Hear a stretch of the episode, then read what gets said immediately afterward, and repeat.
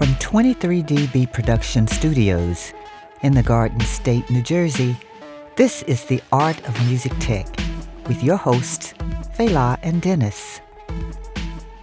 Let's go, let's go, let's go, and welcome to the Art of Music Tech podcast. I'm your host, Fela, and over there is Denis.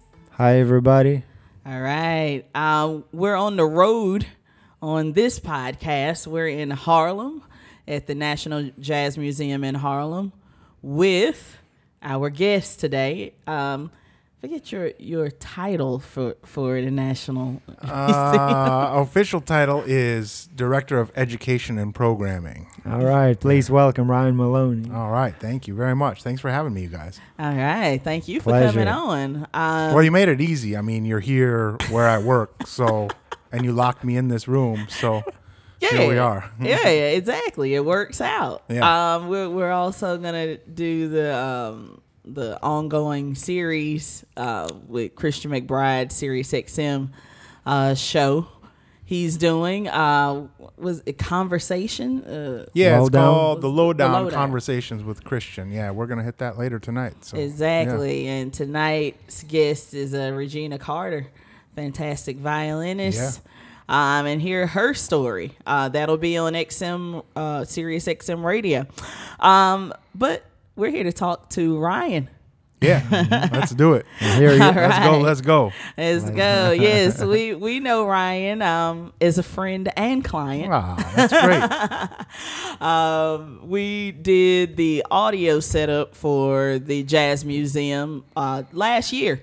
We put in a small system, made sure you could do all the things that you wanted to do Yeah. record, do a little video, some live streaming. Uh, we set all that up for you guys. Yeah, it's been amazing. All right, yeah. I love watching it on YouTube, and yeah, Yeah. just just can't wait to see that grow more and more. For sure. Um, and you guys got a, a bunch of series going, right? Like, yeah, I mean, we do so many different programs here. Uh, you know, over 80 public programs a year. So there's always something new: live music, conversations, panel discussions on on music, past, present, and future. So there's always something going on at the museum for sure. Oh yes. Oh yeah. Um, they have a Duke Ellington piano in here, Yeah. so they're serious about all things jazz and Yeah.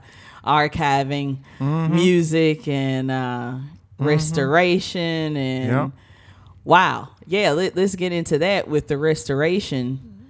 Um, and You- tell us, uh, yeah. yeah, you have a background in who you are, as how well. you started. Yeah, you know, I like most jazz people, we come at it from I don't know all different all different uh, experiences and backgrounds. There's no limitations to you know what brings jazz to to what brings people to jazz. And and I'm a I guess a perfect example of that because I grew up in a town of International Falls Minnesota. Shout out to Minnesota.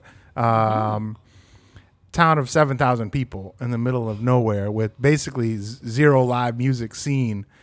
And but it's funny how you know music and art kind of reaches people wherever they are. And as a young man I started to be really excited about some of the music I was listening to on on CDs, Charles Mingus and Duke Ellington, Miles Davis, Dave Brubeck. And that really set me on my path. And I, I pursued jazz in, in college as an undergrad. I taught for a few years in the public school system and really, really enjoyed that. Um, but also through that process, saw the holes in, in the way we share uh, information about jazz with young people. And the fact that for the most part, we don't you know, unless you happen to have a jazz band or something in school, you don't learn anything about it. And how could we not educate young people on one of the most significant developments in, in American culture? How can we just leave that out? You know, it's not fair. Whether you play an instrument or not, you should still Yeah. be learning about that in, in the school system. And we don't, unfortunately. So that always kind of bothered me. Um, so when I decided to go, I went back to graduate school at Rutgers University and did a master's degree at the at the campus in Newark in jazz history and research. And fortunately, uh, for me, they have the world's largest jazz archive at the Institute of Jazz Studies at Rutgers Newark. So through that process right. of going back to school and starting doing some work study and then eventually getting hired part-time at the Institute of Jazz Studies, I got really kind of deep into not only the history but um, you know the importance of archives and and and the fragility of recorded music over the last hundred years. How how it's really you know it's literally crumbling on our shelves as we kind of sit here. You know, uh, it doesn't matter what format you have. Oddly enough, records are sometimes the most stable format, but even those are are fading in a way. Um, so I really got interested in all of that, and and um, spent a lot of time working on uh, on archiving projects and research projects, and contributing to different films and books and things, and and but also kept my connection with uh, education and started working. Uh, again, back to Christian McBride, started working as kind of an assistant for him for a few years, or maybe about a year, uh, as I was finishing grad school, and and actually it was at that exact, exact same time that Christian McBride's wife, Melissa Walker, was starting an organization called Jazz House Kids. Yes. What I- year was that? That was, man, 2004, 5, 2005, I bet.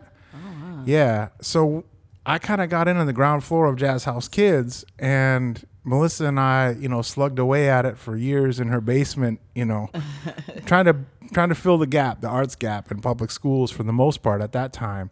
There was no summer camp. Now there's a summer camp. There's evening classes, you know, every night of the week. Back then, we were just trying to get jazz in, in little in young people's ears. Like that was our goal. And we did that in any way we could, you know, beg for money and, and just tried to build programs that would reach. And we were doing most of our work in the Newark public schools at the time. Uh, so did that for about eight years. Um, and uh, you know, it was it was time for me to to make the next move, and that's where when I came over here to the to the National Jazz Museum in Harlem. So I've always kind of straddled education and and history, and and to a certain extent, uh, you know, recording technology and the history of recording technology. I'm not an engineer by any stretch, but I'm very interested in in the process and how important it's been in cataloging kind of the, the whole history of jazz music for the most part. We have obviously only a fraction of the jazz that's ever been played has been recorded, but we happen the, the development of recording technology and the development of jazz kind of uh, parallel each other. So we have like bits and pieces of just about the entire uh, evolution of jazz music, you know, that we can listen to, and I find that really fascinating. All right. And um, let me see. I've done a bunch of other little, you know, projects. When I was in grad school, um, I was really interested in the music of, of Charles Mingus, which Denis, I know, Yes. I know he's your man as well. Yeah. And um, and that stuff just blew my mind and on on every level, uh, politically and culturally and musically, and and just the way he played the bass. And it ended up leading me to a period of his career where he was working alongside a guy named Teo Macero, who was a at the time was a composer and a and a saxophone player. He went on to become most famous as a as a recording engineer for Columbia Records for many many years and recorded you know Yeah. with everybody. Every Oh, yeah. literally he was the guy in the studio for Miles Davis, Duke Ellington, Thelonious Monk, Dave Brubeck, Charles Mingus, everything from mid fifties uh, for the next about fifteen or twenty years. He was the man. Oh yeah, he's in Miles's book. So Mhm. yeah, he's, Yep, yep, yep. yeah, yeah. Wow. Um, did he still have gear around by the time, or or was he just kind of out? Yeah, he had some stuff. It's interesting, you know. He's he's he's loved and hated for his. Uh, he was one of the first guys that was really doing tape splicing, you know, and and making taking these marathon recording sessions that Miles was doing and kind of cutting them up into making a, an album out of them, um, with like in a silent way and and uh, bitches brew and some of these big sprawling albums. Like it was it was Teo and Miles that were working, cutting those, physically cutting the tapes and taping them together and like building these albums out of the physical tape, running things backwards. He was building, he was commissioning the engineers at Columbia to, to build all these machines that would put these different effects, echo effects and things. So he was a real pioneer in that in that sense. And he had a few things still around. He lived, you know, he had an apartment in New York, but but I was I was working as his archivist out on Long Island, out in the Hamptons, and he had a whole basement full of man, thousands and thousands of tapes, studio tapes. And some of it was stuff from Columbia, and some of it was like stuff he had done after he left Columbia but it was not organized at all. And you'd walk in and you're like, man, I'm literally surrounded by master tapes or like du- duplicates of masters that from all the greatest albums that have ever, been Ever. recorded in jazz, you know? And and and not knowing maybe some of this stuff has never been released. This might be alternate takes. This might be mm-hmm. you know, and it had been so long, it had been 40 or 50 years and Teo didn't remember uh, everything that was there. Yeah. But he had a few machines kind of stashed away, and what he one of the stories that he told is he he uh, he whenever he would commission a new machine for the the mastering studio at Columbia Records, he would always get two. And then he could bring one to his apartment in Manhattan because this guy was a workaholic. He worked like 20 hours a day. So if he finished at the studio, he would bring the tape with him home and he had his Continue. own, yeah, just keep keep working and keep doing it because it was all experimenting. It was just like you know, nobody taught him what to do or how to do it. He was inventing, he was making it up as he went along, you know. So he had he had some things. He had some old microphones, like this big, like what do you call like the big long tube microphone? What do you call that one? Oh, it was like this long. A shotgun? Is that is that a thing? Yeah, there's a shot- shotgun they're- mic, but wow, I didn't I didn't know that they had a tube vert. Wow. well, this one, yeah, all I know, it was like it was like a tube, and it was maybe like three feet long. Yeah. And and I asked him about it once. He's like, "Oh yeah, I used to record Miles's live shows with those." Oh, okay, yeah, it was a shotgun Yeah. mic. Okay, yeah, yeah. Yeah, yeah. and I, I was thinking tube. Oh, like Um, tube yeah. amp. You were thinking, yeah, yeah. Pardon my uh, my ignorance on some of this terminology, Oh but no, yeah, I got you though. Yeah, uh, it was in the shape of a tube. tube. Yeah, yeah. And it was in this beautiful box, like with like velour inside of it. And I opened it up and I was like, man, what is this? He's like, I would bring these to, to live things. I never knew if we would ever issue anything, but he said I could take two of these mics and put them at the back of the room and point them right at the stage, and I could get a beautiful stereo recording Yeah. just with these two big mics in the back of the room. And, and, um, so he had a few odds and ends definitely laying around machines that, and a lot of that has, uh, a lot of it, unfortunately, he passed away a number of years ago. A lot of it's still at his house. Um, but a lot of it has also transferred down to the Library of Congress in DC. Oh, So, and some of it, some of it is at the Institute of Jazz Studies, and some of it is at the New York Public Library as well, the papers and things, not the technology stuff. But yeah, really fascinating figure. You know, um, was a part of so many, you know, monumental recording. What happened to all the tapes? A lot of them are at the Library of Congress. I'm not sure. Did you know, they uh, at what convert them to digital or? I'm not sure what the, Mm. wha- at what point they are in the process. Um, you know, a lot of times they they say yes to those collections, and they uh, they will just you know sit on them until until they get to them. In some cases, years and years and years go by Wow. before they they figure out a time and the resources to actually tackle them. And they're constantly shuffling their priorities. But Oh yeah, yeah, yeah, definitely. Um, you got into um restoration as well of, of um of uh, Records of records or but didn't Teo have a um a flood in his Long Island house too or He definitely like- had a flood. Uh, So- here is, is a little uh, request from a, a hack archivist. Uh, please don't keep your things in your basement. uh-huh I know that that, that space is tempting because you don't use it for anything it's else. so wide And there is in room, there. but don't put it. Don't put it in your basement. Don't put your recordings. Don't put your sheet music. Don't put your technology in your basement. It will flood. The moisture content is constantly going up and down. It will mildew. Things will fall apart. It will be a disaster. So yes, he had a huge flood one year, and almost the whole basement filled with water. Uh, and that was definitely an emergency situation. Uh, and man, we were trying everything. You know, you can get these big chest freezers and start to freeze some of the music so they dry out in the freezer, and you're trying to pull these pieces of, of paper apart one by one and save because he was you know he was known as a as a recording engineer but the thing that he self-identified as is a composer and he was a Juilliard trained saxophone player uh, and composer. He got his, his undergrad and master's degree at Juilliard as a composer.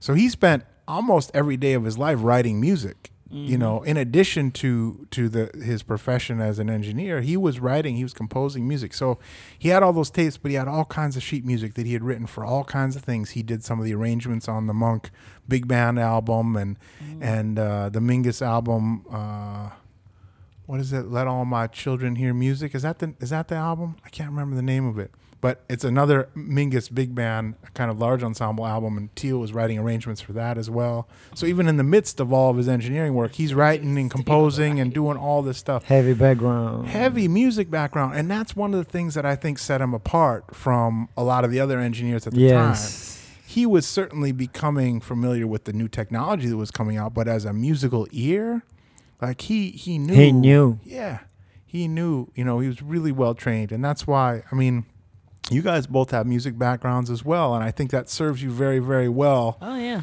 you know, uh, with your ability to kind of know what to listen for, know how to hear, uh, ask musicians intelligent questions, you know, and and not be out of the loop. Um, but yeah, Teo was all over all that stuff, and and that flood certainly set a lot of things back, and stuff was lost definitely. Uh, but there's no way of knowing exactly how much was lost.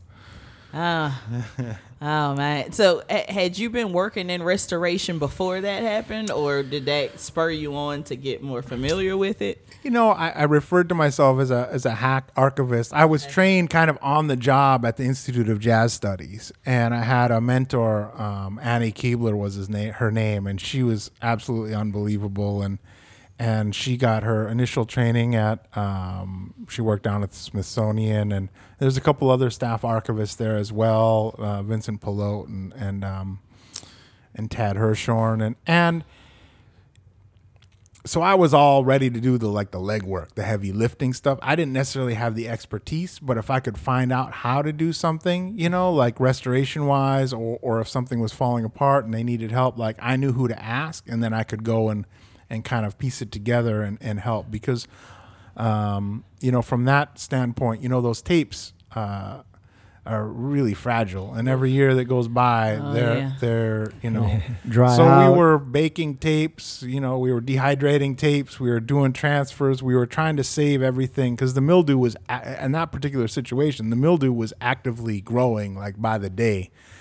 So we were trying to save as much as we could, but of course, money is always an issue as well. Like you can't come in and hire 20 people to come and like wipe everything down, and, and you know. But these tapes, man, we did as much as we could because because once he started looking at them, he, he was like, oh man, I know what this one is. Like we really need to do this one first, and we get it in the dehydrator, and then we try to do the transfer, and you know he brought brought in some some other people to help and got in. Uh, you know some really advanced equipment to try to do some of the transfers. But in some cases you know those tapes those old real reel to reel tapes like when you're doing the transfer th- the magnetic tape is literally crumbling off the plastic backing as it's running through the machine. Like you watch it. one you got one shot. And it's literally just turning to dust as it's coming through the head of the tape player so you just cross your fingers that everything is like going to work uh, Yeah. and that everything is like, It's a surgery. whew, I'm telling you. And the people who do it now, I've never, I, I, I've been the person who, and it's kind of the, the story of my whole career, but I've been the one who's kind of assembled the right people in the right places to do the, the job as well as, as it can be done in whatever situation it is, kind of from a more producer's end, because I didn't necessarily have the expertise, but I knew what needed to happen and how to get the right people there to do it. And, um, and so, yeah, we spent weeks doing transfers, wiping things down, you know, uh, don't keep things in your basement. Don't yeah, key key thing. Mm-hmm. Key.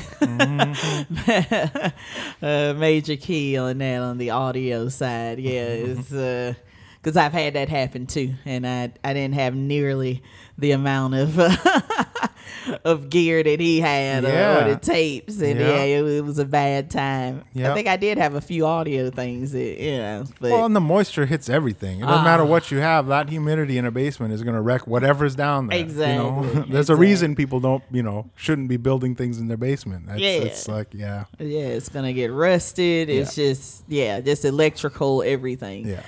Oh wow! All right, uh, I think that that's great for the first half Cool. of this interview. Uh, we'll in the next half we'll talk a little bit more about what we did at the museum and uh, more about Ryan. Thank All right. you so much for this first half. Yeah. Again, thank you everybody for tuning in. Uh, you can um, find us on iTunes. Um, Spotify, iHeartRadio, um, Podbean, YouTube. Podbean, YouTube, exactly. Uh, thank you for your support. Um, please make comments on iTunes. It gets us out there more. The Art of Music Tech Podcast.